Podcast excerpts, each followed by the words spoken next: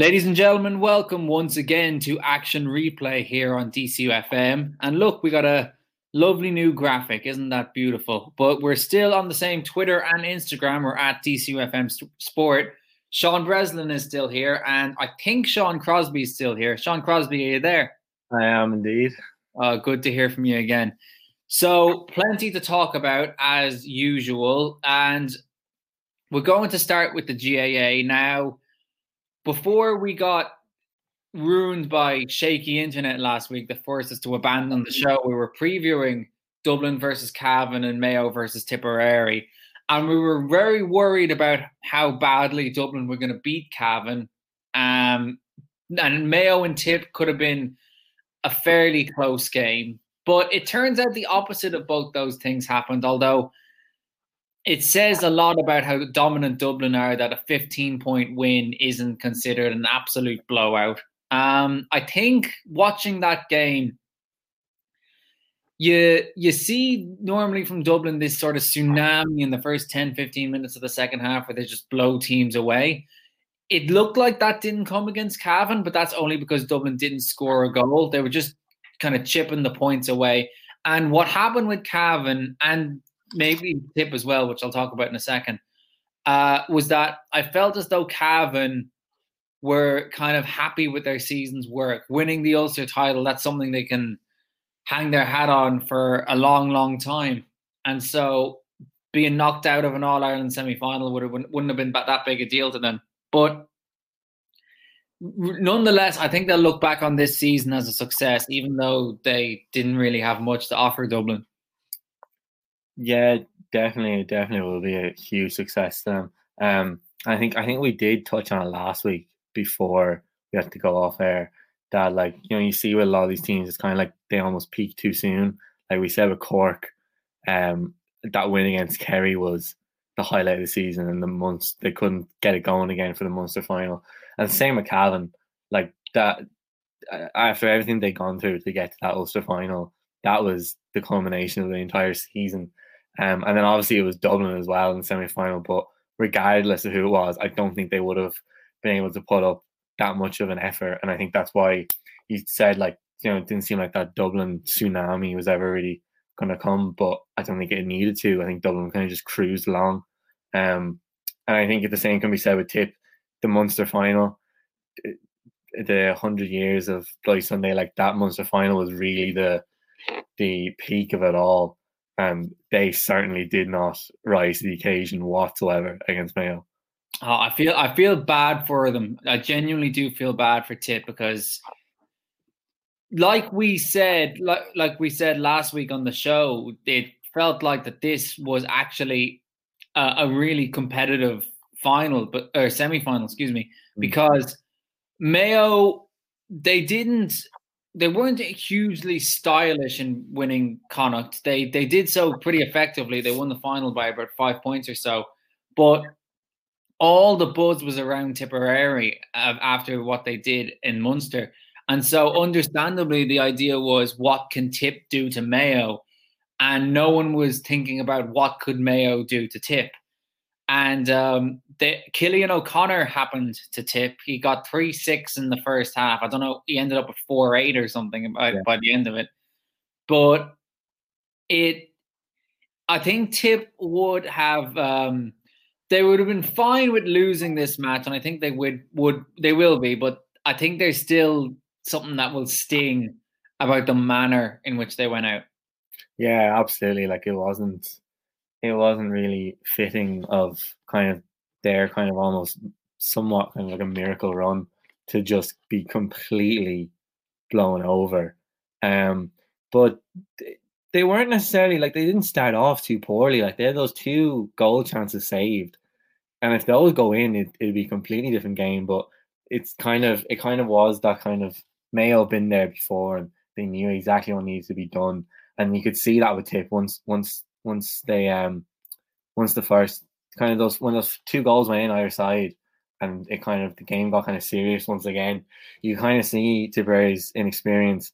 Um and I think it was I think it was the third goal was I forget which Tipperary player tried to play it nearly back to the keeper, but he completely underhit it and Cillian O'Connor just got in and slotted home. And it's small, small kind of small kind of mistakes like that is what cost them in the end. But Mayo were like far more aggressive in their pressing and stuff. But I still don't think they were fantastic. Like they didn't have that great performance. Tipperary really just crumbled kind of after that first war break. And even like Cillian O'Connor, as amazing of a scoreline as it is, I think it's somewhat flattering, to be honest. I do agree with you in that obviously Mayo will have to step up their game when going from Tipperary to Dublin. But one thing that did concern me was not just in the first half, but also near the end of the second half when they took their foot off the gas was they were letting Tipperary create a lot of goal chances. Um, they were able to finish some of them, but they could have had a lot, lot more. And Dublin will finish those goal chances. They just, it's what they do. But I, I was really impressed with Mayo's. The thing I was most impressed with, in fact, about Mayo was uh, their turnover play. and that might it might have something to do with what Tipperary were like, but a lot of Mayo's success in that first half when they just blitzed them were coming from turnover ball, putting pressure on the man in possession and forcing a mistake or a spill. They get up, they get up the ball, get up the field, and get the ball up in the net. And Dublin, you saw Dublin do that as well against Cavan. So I think it'll be interesting to see if Dublin can implement themselves, or excuse me, Mayo can implement themselves as well as they did against Tipperary uh, when they play Dublin in two weeks' time.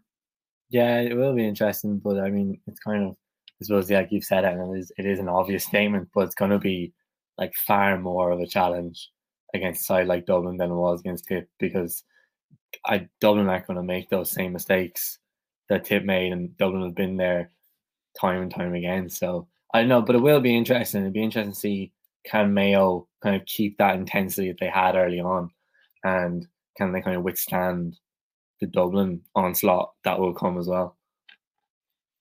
And we'll be previewing that game next week on the show, hopefully with some new faces coming on as well, or new voices, given that this is radio. But what we can preview now is arguably the biggest day in the Irish sporting calendar. It's the All Ireland hurling final between Limerick and Waterford, set to play, take place this coming Sunday. And I do feel like this is a similar case to Dublin Dublin Mayo, in which you've got a team that know how to win and are expected to win against a team that haven't really been in that same ballpark. Now it's less pronounced, obviously, mm. because Dublin are five in a row, going for six in a row. And um, Mayo's chasing an All Ireland is the stuff of legends at this point. But Waterford really have come out of nowhere, haven't they? Um, they they did get to an All Ireland final three years ago where they lost to Galway. Actually, had a pretty good first half, but since then they just became very clearly back of the pack in Munster, consistently finishing bottom of that round robin series, and they just they just found themselves, particularly through the qualifiers. They they had a great performance against Cork, which you could you could have written off as a one off. Lost the Munster final, which we'll look at more detail in a second, because this All Ireland final is actually a replay of the Munster final.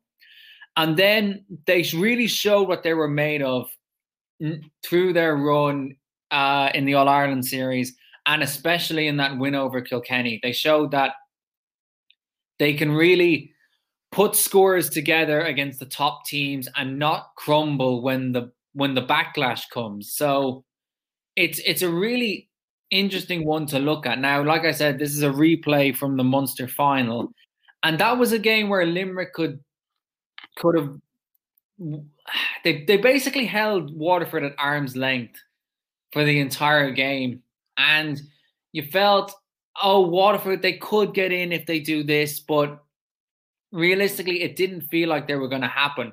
But this is a different Waterford now. They they were coming off a win against Cork um, in the Munster final, which is good, but nothing to write home about. But beating Kilkenny, particularly the way they did, they'll be coming into this one with so much more confidence.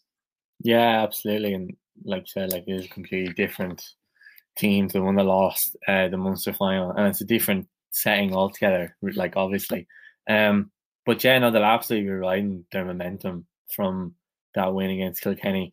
The real thing is if they can keep up the tenacity that they had against Kilkenny, they could seriously give Limerick a game here because that's that's absolutely what done it for them. Um, uh, against Kilkenny, they that's that's kind of how they got back into it. Was just they just hound, hounded them. It was kind of like the Mayo pressing, like they were just all over them. They wanted more. And you had players like Austin Gleeson and Neil Montgomery coming up with huge points towards the end to swing in their favor.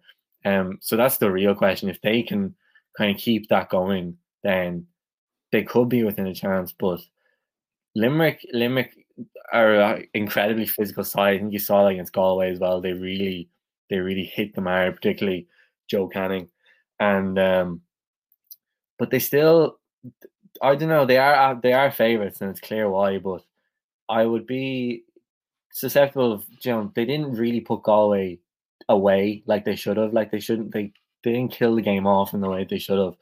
And it'll be interesting to see if if they can't do that again, whether or not Waterford have the kind of nous to take advantage of that. I think also for Waterford, it'll come down to individuals. Stephen Bennett, of course, was immense uh, against against Kilkenny. Uh, Austin Gleeson as well. Um, Stephen O'Keeffe in goal has been just a stalwart for them.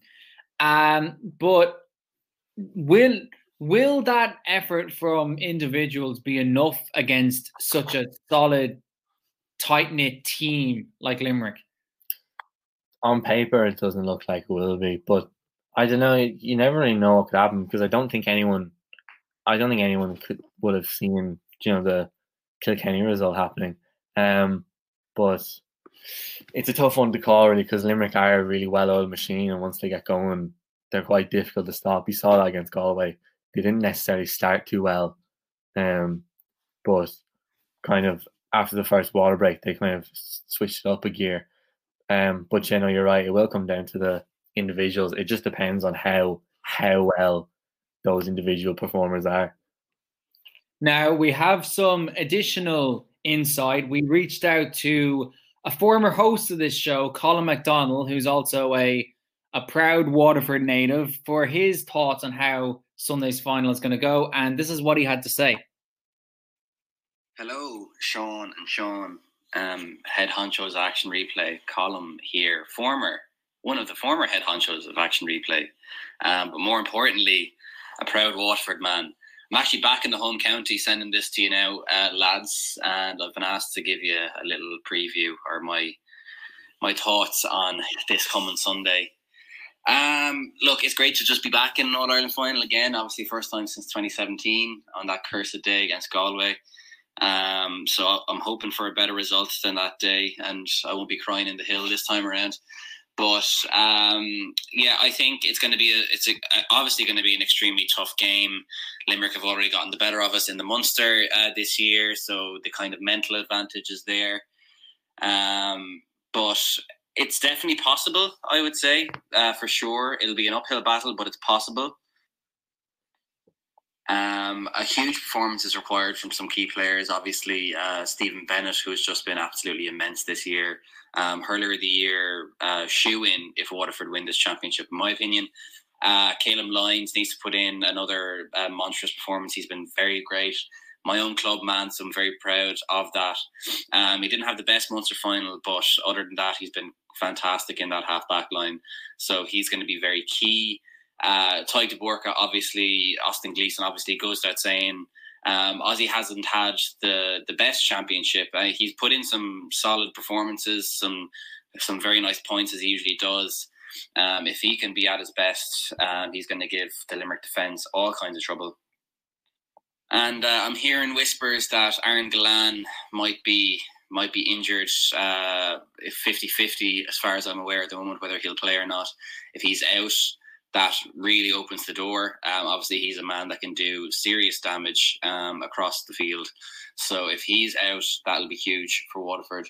Um, Limerick's bench depth is is going to be key. Um, if they get a, a, performance from two or three of their players that they come off that come off the bench, it's going to be really tough for Waterford to overturn them. But if any if, if there's any year where Waterford can win an Ireland championship, it's this mess of a year with COVID. So as bittersweet as it would be to win and not be able to celebrate properly, um, there's always hope. So best of luck to both teams, but especially Waterford in the final. And we'll see what happens on Sunday. Cheers, lads. And thanks to Colin McDonald for sending that in. So, Crosby, what do you think? Is it going to be Limerick again for the second time in three years, or can Waterford spring the upset and win their first All Ireland title in 61 years? Um, I don't know. Colin's right. If, there ever is a year for Waterford to do it, it is this year. But I don't. I don't see them going all the way. I think I don't know. I think we've seen it in other matches. You know, teams have hit their peak almost, and I would what I would worry that maybe the Kilkenny result was Waterford's kind of shining moment. Um, so for me, I, I think Limerick are going to win on Sunday. Uh, I'm going to have to agree with you because you can talk about how good Waterford were against Kilkenny, but at the same time, you can't overlook how good Limerick were against a very strong Galway side. excuse me, against a very strong Galway side. And I do kind of agree with you. We have seen time and time again teams unable to replicate a big performance. We saw it with Cork, Tipperary, and Cavan, and that's just in the football. So it is going to be a Limerick win, in my view. But we'll see what happens on Sunday. Uh, of course, you can check back here next week where we'll have a full rundown of the game and what happened. And it's sure to be a great show next week here on Action Replay.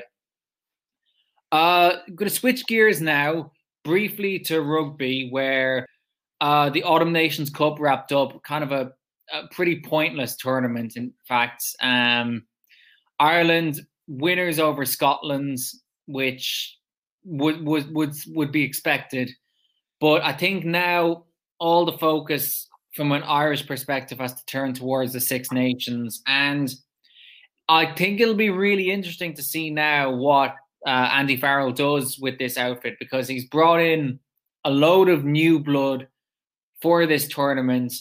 And if they can perform in the Six Nations and do really well, that's to leave me pretty optimistic for the future in terms of having a strong spine of established players and this new blood coming up as well.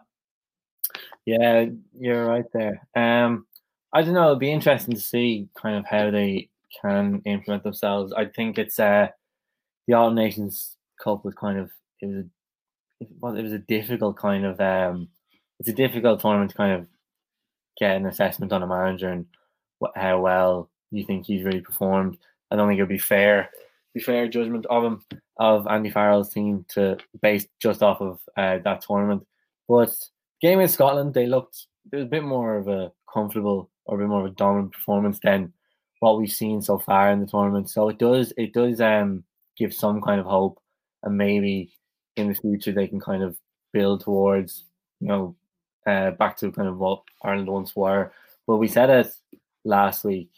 I think we we said in previous weeks anyway that you know they're, Ireland are currently a team in rebuild, and England are absolutely the standard. And I guess the question I'd ask is, are we close at all? Even if these players kind of do burst through for the for the Six Nations.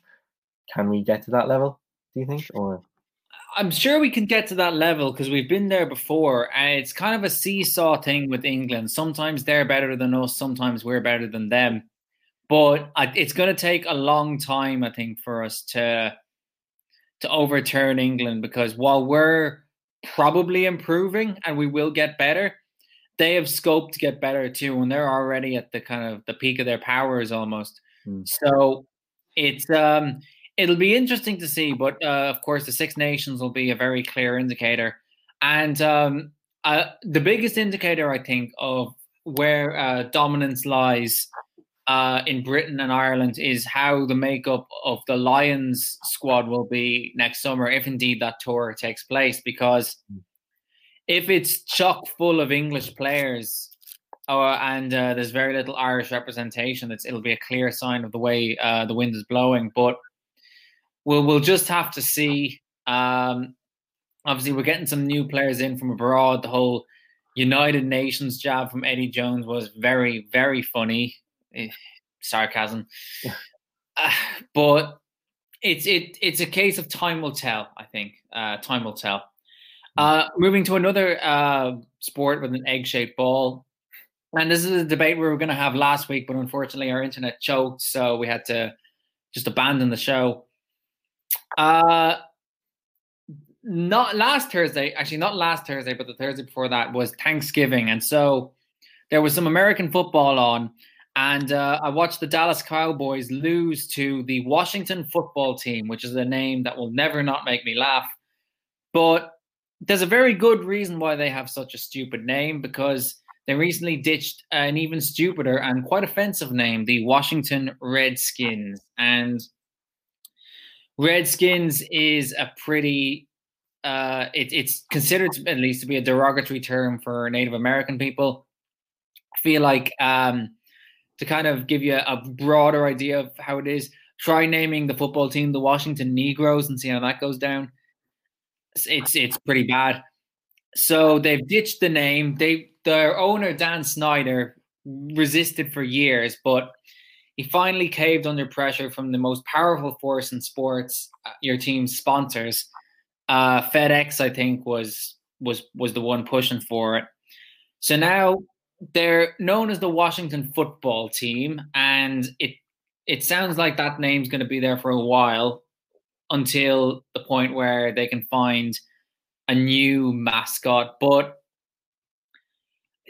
I just wanted to get your thoughts on this because it, it's it's it is really funny when you're talking about the Cowboys, the 49ers, the football team. But it, it it's kind of amazing that it took this long for it to happen and kind of shows the power of sponsors is really what matters. Yeah, no, it is it is um it is quite interesting that it, it did take this long. And obviously, the sponsors had a massive um, part to play, but I think one of another massive kind of factor towards them changing their name because I think the main the controversy started in the summer. I think when during the because I remember during the NBA playoffs, and obviously this year the NBA players did a lot in terms of like protesting and showing solidarity with the Black Lives Matter movement. And I think it mm. was kind of it was a ripple effect of that, which I think it's quite amazing to look at. Obviously, you're right; like the sponsors have a huge hand in it, but I think it's quite amazing that the power that these the of the sports of the sports and like the what what the basketball players did and kind of how that has had a ripple effect is quite spectacular. But it is it is it is kind of mental to think that it took this long for that name to change. And I wonder, like, will other sports teams in America change their names because you have in ice hockey, you have the Chicago Blackhawks. Um, in I think it's in baseball. There's two in baseball. I think one of them is the Cleveland Indians, which I'm not entirely sure how they've gone away with that for so long.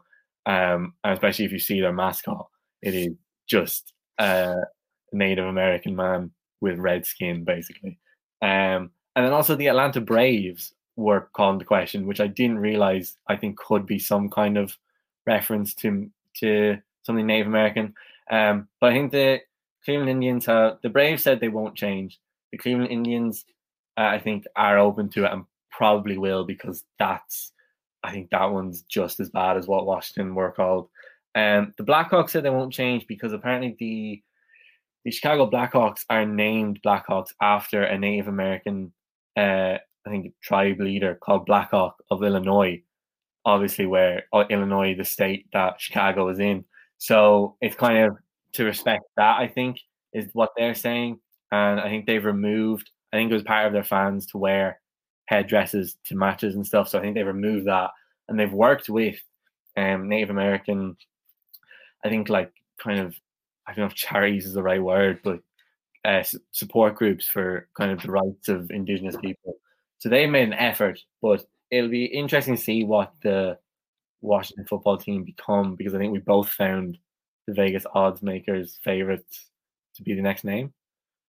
Yeah, I think you've got that list there. What there was the presidents. There was Uh, is so the options are for the Washington football team. They could become the Washington Red Wolves, the Washington Red Clouds, the Washington Warriors, the Washington Hogs, the Washington Monuments, the Washington Presidents, or the Washington Americans.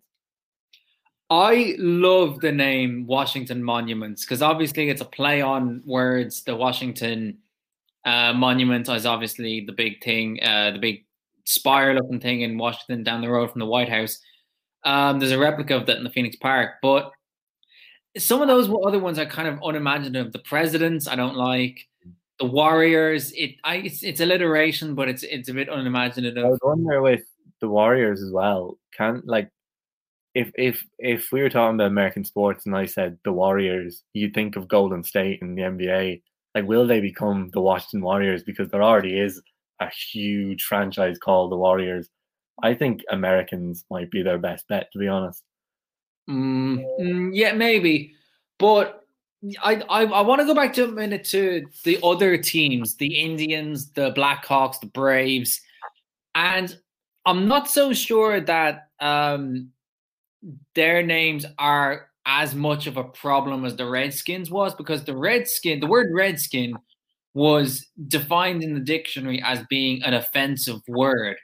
It's not just cultural appropriation. I think the problem that the Native American community have with um, teams like the Indians and the Braves is it's just it's cultural appropriation. They're using their ethnicity as a mascot, which I think is a different thing. And if the Indians uh, logo is the problem, a guy with red skin, you can just change the logo. I think.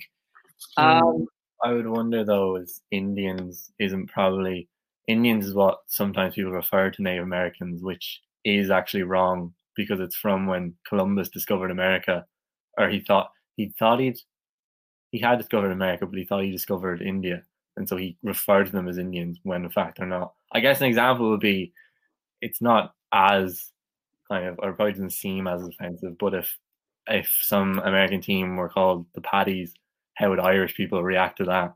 I guess is what you could say. It's a it's a pretty interesting debate, but it's it's clear that it's not, not going to end for a while. At the, the the earliest it could end is when once the the football team find a new name, and they they want to find it fast because at the moment I just can't stop laughing at them. Um, well, you can find us on uh, Twitter and Instagram. You can see it on the screen there. We're at DCUFM Sport. And we've got a fancy new logo as well. If you check out our Twitter and Instagram pages, you can see we got the fancy new artwork.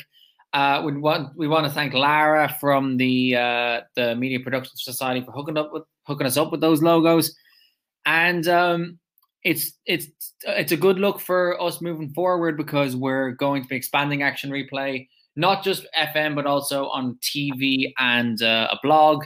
You'll be able to find all the information for that on our social medias. But we're going to turn now to the world of soccer, and there's plenty on.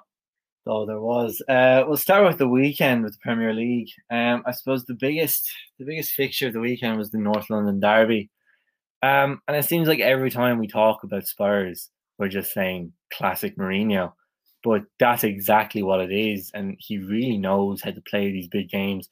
The game was played exactly how he wanted it. They got those two goals in the first half, particularly that. Actually, to be honest, they I was about to say particularly the Son goal was fantastic, but the Harry Kane goal was incredible as well. Like a really fantastic finish, and those two are on fire at the moment. But he had he had them playing. He had Arsenal playing the way he wanted to as well. Um, and Arsenal lacked serious creativity. I think. I think Lacazette struggled in that kind of number ten false nine role. Aubameyang doesn't look comfortable out in the wing. Um, in the second half, they looked a bit more. Bit, there's a bit more to them going forward. I thought Saka had a good game, but I guess the one thing that I kind of was wondering watching it Arsenal really lacked a creative spark and a killer ball to unlock kind of the low block of Tottenham. And the one kind of glaring thing is that Mesut Ozil isn't in their Premier League squad. Do you? Uh, he's quite a divisive character in the Premier League, but do you think it was wrong of Arteta to leave him out of the squad, or do you think he has no place in the team? On the evidence of what we saw in this game, I think it, I mean hindsight being twenty twenty, but it was a mistake because Arsenal really did lack that um, that sharp edge. They wouldn't um, play the incisive passes that they kind of needed to to really launch a strong attack. You saw time and time again they were just playing it sideways as opposed to there was there was open space within the Tottenham defense that could have been exploited, but they're just not only did they not pass into those spaces, there wasn't anyone there calling for it because I, I don't know if they don't have the confidence for it or they don't have the ability. But Ozil is a guy who can unlock defenses with his passing, and yeah, he might be a bit suspect, but so so is Paul Pogba, and when Pogba is on, he's on. We saw that in the United game against West Ham.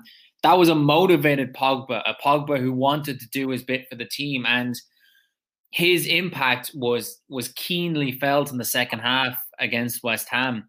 He scored that beautiful equalizer. So I think uh, if Arsenal are going to dig themselves out of this hole, apparently it's their worst start in about 40 years they need they need an Ozil. They need a player like an Ozil to to kind of pull them up.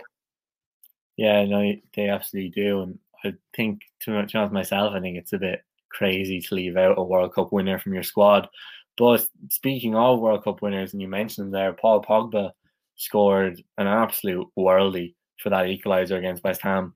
Um, it was it's kind of it's a rarity now though to see a motivated Paul Pogba in a Manchester United shirt he he looked like the Pogba that played for France. He looked like he wanted to be there.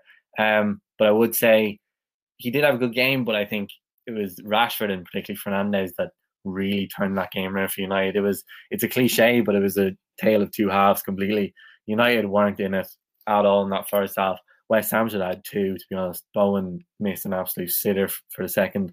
Um, but of course, it wouldn't be it wouldn't be a weekend in the Premier League, but it wouldn't be a Manchester United game either if we didn't discuss VAR.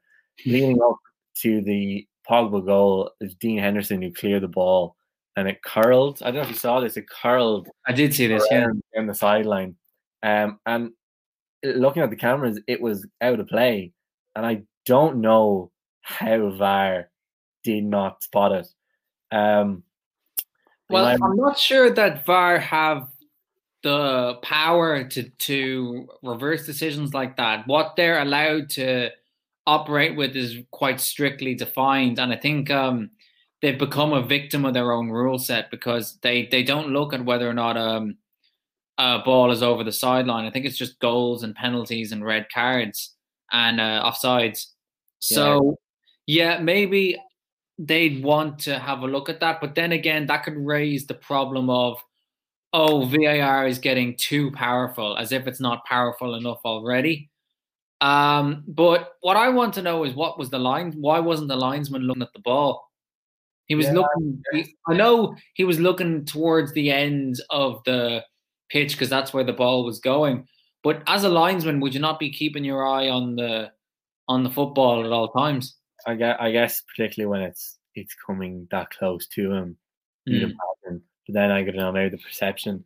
Um, thing with VAR is that it it has in the past like overturned goals, but I guess the question is how far back can it go? And the biggest issue is its inconsistencies. Um, but there were there were some positives with VAR this weekend. Um, in the Liverpool game, their 4 0 win at home uh, in front of 2,000 fans. Uh, VAR overturned a penalty decision that was that was given to Wolves. I think it was Conor Coady who dived. So it does it can have its positives. Um, but uh, yeah, speaking on that game as well, it was a quite a comfortable performance from Liverpool. A poor mistake from Coady for that opening goal, and that's kind of what it seems to take Liverpool for the first 20, 25 minutes. They kind of they seem a little bit stagnant sometimes, and as a neutral, you're there thinking, well, we could actually have a game on our hands here because particularly a team like Wolves will be quite capable of playing some decent football and getting a result. But once they get the first goal, it just completely changes. Um, and then they went on to add the other three. Uh, but a big talking point as well is Caoimhín Kelleher with his second clean sheet, I believe, uh, as a Liverpool player. Quite positive to see an Irish player doing quite well with the league champions.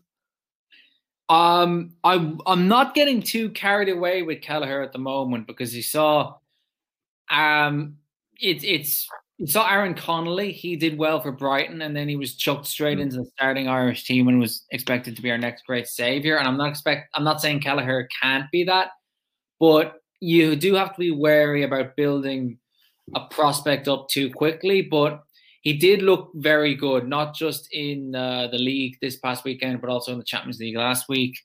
And it's good for uh, for Klopp that he has um, he has depth like that because whenever Alisson got injured in the past, Liverpool fans must be thinking, "Oh no, Adrian, what are we going to do?" You remember Adrian was partly responsible for Liverpool going out of the Champions League last year to Atletico Madrid Mm. So it's good for Liverpool fans to have that number two. And if Alisson is going to be out for a sustained period of time, I'm not sure he will be, but if that does come up, then uh, they should feel comfortable that they have a decent pair of hands in Kelleher to keep their title race alive. But they're having much more, much stiffer competition for their title, not just with Tottenham, but with Chelsea as well, who were very, very good, I thought, against Leeds. Um, they were able to survive an early setback with Bamford scoring again. Uh, ended up taking over the game, winning 3 1. They managed to shake off a ridiculous, comical miss from Timo Werner in the first half and uh, rounded it off with a, a goal for Pulisic, which I thought was good to see because he's had his struggles with injury and he suddenly finds himself eh, competing quite hard for a place with this influx of, of talent that came to Chelsea in the transfer window. But overall, a really, really good performance from Chelsea and another indicator that their title challenge is for real this year. Yeah, no, it definitely is. Um, yeah, it was it was quite a professional performance almost, you know, the early setback and they just turned it around. And particularly for the Pulisic goal, they looked they were killer on that counter attack. Um, I think they definitely should get top four, but I don't know if they can really mount the challenge to Liverpool and Spurs. I guess the question with Liverpool is can they keep enough players fit and maintain it? But I I um I think if it comes down to it, I, I feel like Chelsea might just be too inexperienced this year for it. Uh, City will always obviously be always in the question. Uh, they cruise to 2 0 win against Fulham. Um, but in terms of the title race, I think it will come down to Spurs and Liverpool. I feel like Chelsea, maybe not this year, but if they can keep that squad together and things go well this year, I think maybe next year might be. And I City are just an absolute anomaly, really. Um, you never know what you're going to get. They, it's just their defenses seems to be all over the place, and you kind of you need a solid foundation to win a league title. Um, but moving on as well, then just to go over the weeks, uh, the midweek games in the Champions League, uh, back with the English teams and back with Manchester United, who, well, after you saw their kind of turnaround performance against West Ham, just an absolute nightmare, really against PSG. They looked lethargic. They looked so slow. Um, didn't look up for the first 20 minutes. And of course, VAR calling the question again. This time, and also Ole Gunnar Solskjaer's decision making call into question with the eventual sending off of Fred.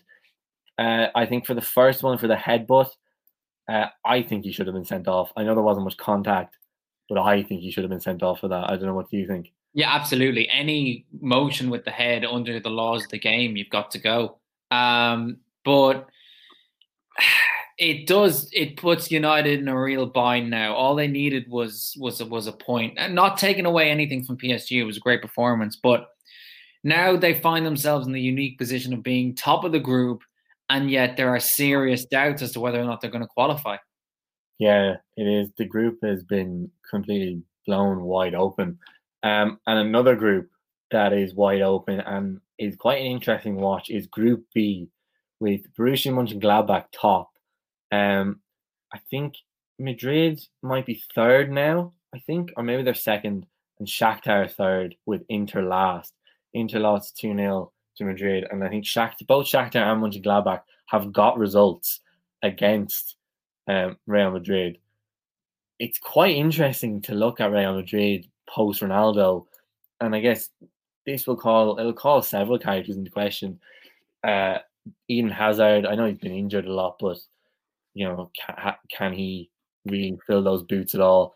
I think Rafael Varane has been called into question. A, a was he four-time Champions League winner, along with being a World Cup winner, now looks completely out of depth at times. But the biggest person I have the most questions about is Zinedine Zidane. When he came in first with Real Madrid and won, it was it was a it was three in a row he won the Champions League. People were lauding him as one of the greatest managers of all time. But I kind of saw it as he has inherited one of the best teams of our generation, all in the peak of their career. To be honest, nearly as long as they liked him, and they would have because he's a former Real Madrid legend, as long as they respected the manager, anyone could have won there. And I think he his kind of managerial credentials are now being called into question. I know he's he did win the league last year, but I would wonder do you think he's really all he's cracked up to be as a manager? That's a really tough one. Um, I don't think he's a bad manager. That's, I mean, to be to be saying that about a three-time Champions League winner, that's damning with faint praise. But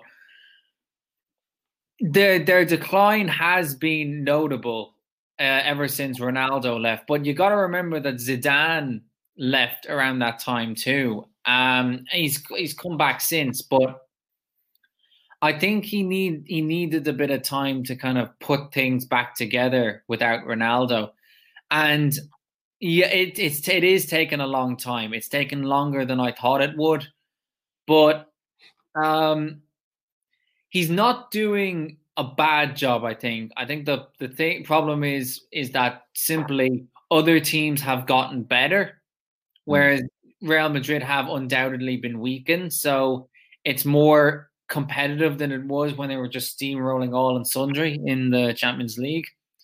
So I, think it's a combination of factors that have Real Madrid in the situation that they're in. But um, I would still expect them to go through because I think they recognize the predicament they're in now, and I think that they'll be able to to dig themselves out of the hole, get them get just get in the last sixteen, and they'll they'll go from there. They'll they'll see what's up from there. Yeah, I think I think regardless, it's hard. It really is quite hard to um to write off a Real Madrid side.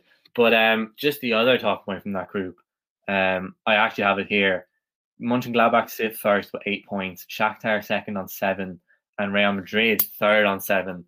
Um, Shakhtar have minus seven goal difference, Madrid have zero. But of course, in the Champions League, it's done on head to head, not yeah. sure uh, goal difference. But Mönchengladbach are have just kind of almost coming out of nowhere. There, every now and again, it seems like there is a team, and a lot of the time they've been German, that this young kind of vibrant team will come out of the blocks and just blow everyone away. We had Ajax, uh, we had like two years ago, we had Monaco a few years before that, I think, and then I think I think it was 2013. I think everyone really fell in love with was basically become nearly everyone's second European team in Borussia Dortmund. Um, but they've their manager at the moment is Marco Rose, who kind of has come out of the shadow. I think the manager before him is the current Dortmund manager, Julian Favre. Um, but he's stepped out of his shadow because he left a huge impl- uh, impact. He's come out of the shadows and has really made this into quite a solid team. There's some uh, exciting players there, like Max Thuram, son of Lilian Thuram, uh, players like that. I think they'll be um, they'll be an interesting outfit to watch, and I would quite like to see them go through because I think they could really they they could just be that team again, the kind of underdog that everyone roots for. Um, but that's pretty much all your soccer news from the past week? No, it's not. No, it's not. Because how could we forget? How on earth could we forget well, it's a busy, busy week, but we got a Manchester Derby coming up this weekend. United versus City, and the Derby has become much, much more competitive than it has been in times past, or is perceived to be in times past, because everyone has City down as a much better team from United, but United and City played each other four times last season, and United won three of them. And given that United and City, neither of them have been too consistent this year, it's it's shaping up to be a really fascinating game on Saturday. It is, yeah. Um, it will be interesting, and like you said, like City are on paper, they are a far better side. But you said yourself that they United won three of the last four um, from last year. But that's the kind of thing. It's the thing with Pep City is those big games and his tendency to kind of overthink it. Um, coupled with the fact that this Man United team, for all their inconsistencies, seem to come good in big games, particularly when Solskjaer is under pressure. And I don't think he's been under any more pressure than he has right now, with the chance of dropping out of the Champions League and kind of they're in, they're just the most hit and miss, hot and cold kind of team. So it will be interesting. Neither side particularly adept at uh, defending. It'll come down to the quality of the finishing. Um, and I think maybe in terms of consistency, City might just edge it. I think Anthony Martial is a player who he really he's kind of the quintessential French footballer. If things don't go right for the first five minutes, the man's out. He checks out completely. Um, Marcus Rashford is, despite actually being on really good form this year, I still find to be an inconsistent finisher, and particularly when he's when United are on hit, hit teams on the break, which is their only kind of source of attacking, and I think you already saw that against PSG.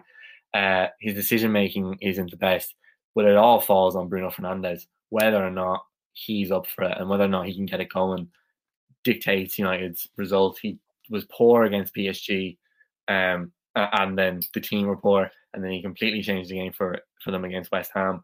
So that's what's going to happen with them. With City, I don't know. Kevin De Bruyne hasn't been the most consistent this year, but I think I think that that whole saying of kind of form is temporary, uh, class is permanent, could come through here. Because I mean, it's Kevin De Bruyne, you can't write him off, and the likes of Sterling and Gabriel Jesus against quite a slow, particularly in the center central areas, quite a slow and unstructured United defense. I think City could just edge it, but then it's a derby and kind of form will just completely go out the window. Yeah, and the dynamic could have completely changed by midweek. By the time uh, the Champions League is done and dusted, and, and you know we'll see how what sort of shape United and City are in after that. Uh, just last thing we'll touch on here on Action Replay. Um, Anthony Joshua is back in action this weekend, defending his world titles against Kubrat Pulev. And I think the fact that he lost last year to Andy Ruiz Jr. in a fight that he was absolutely not supposed to lose has kind of been a marketing goldmine for Sky Sports in that they can promote Anthony Joshua's fights now as anything can happen because anything most certainly did happen last year. And He's fighting uh, Kubrat Pulev, uh, veteran, whose only loss is to Klitschko. Uh, he's kind of the same as Alexander Povetkin was in uh, 2018. Gave Joshua a very tough fight early on, but Joshua started to slowly turn the tables and then connected with that big right to um, to mark the beginning of the end and put Povetkin away. And I feel as though he's going to do the same thing to Pulev. It's not going to be easy for him, but he's going to get it done, I think. And then hopefully for boxing fans, he'll start moving towards that fight with Tyson Fury, which I don't know about you, but that could be the biggest fight that British British boxing has ever seen. Yeah, it absolutely would be. I think really, I think it um it's kind of the perfect setup almost it's kind of it's almost like wrestling characters nearly like they're kind of nearly on opposite spectrums like like Anthony Joshua is kind of you know Mr. Boxing he's the face of it all he's kind of this pristine clean kind of professional fighter and Tyson Fury is kind of you know the man of the people kind of character. Um, that's absolutely the fight everyone wants to see. And I think I, I you're right that, that it was um the Ruiz loss is a great benefit to Sky because he's not now just this unbeatable force. Like you said, genuinely anything could happen. So everything is worth watching. But I do think he'll get through it. I would imagine he get through it, but um, and and really, it's all just to set up that massive fight against Fury, which I think is what everyone wants to see. Yeah, they actually put footage of Fury into the uh, into the promotional material for this, and uh, Josh was talking about the pot of gold at the end of the rainbow. So it is a stepping stone, but it's a stone that could give way underneath him if he's not too careful. Hmm. So that'll do it for this episode of Action Replay. We'll be back next week. We'll be reviewing everything we've talked about Champions League, Premier League, the boxing, the All Ireland hurling final, of course. And uh, we'll be looking ahead to the, the All Ireland football final as well as a busy Christmas period in the Premier League. Uh, and hopefully, we'll have some new faces in to Action Replay. They're, they're always welcome. Uh, to join myself, Sean Breslin, and my partner, Sean Crosby. As ever, thank you so much for coming on. Thanks very much, family. You can follow us on Twitter and Instagram at DCUFM Sport, and we will see you same time next week.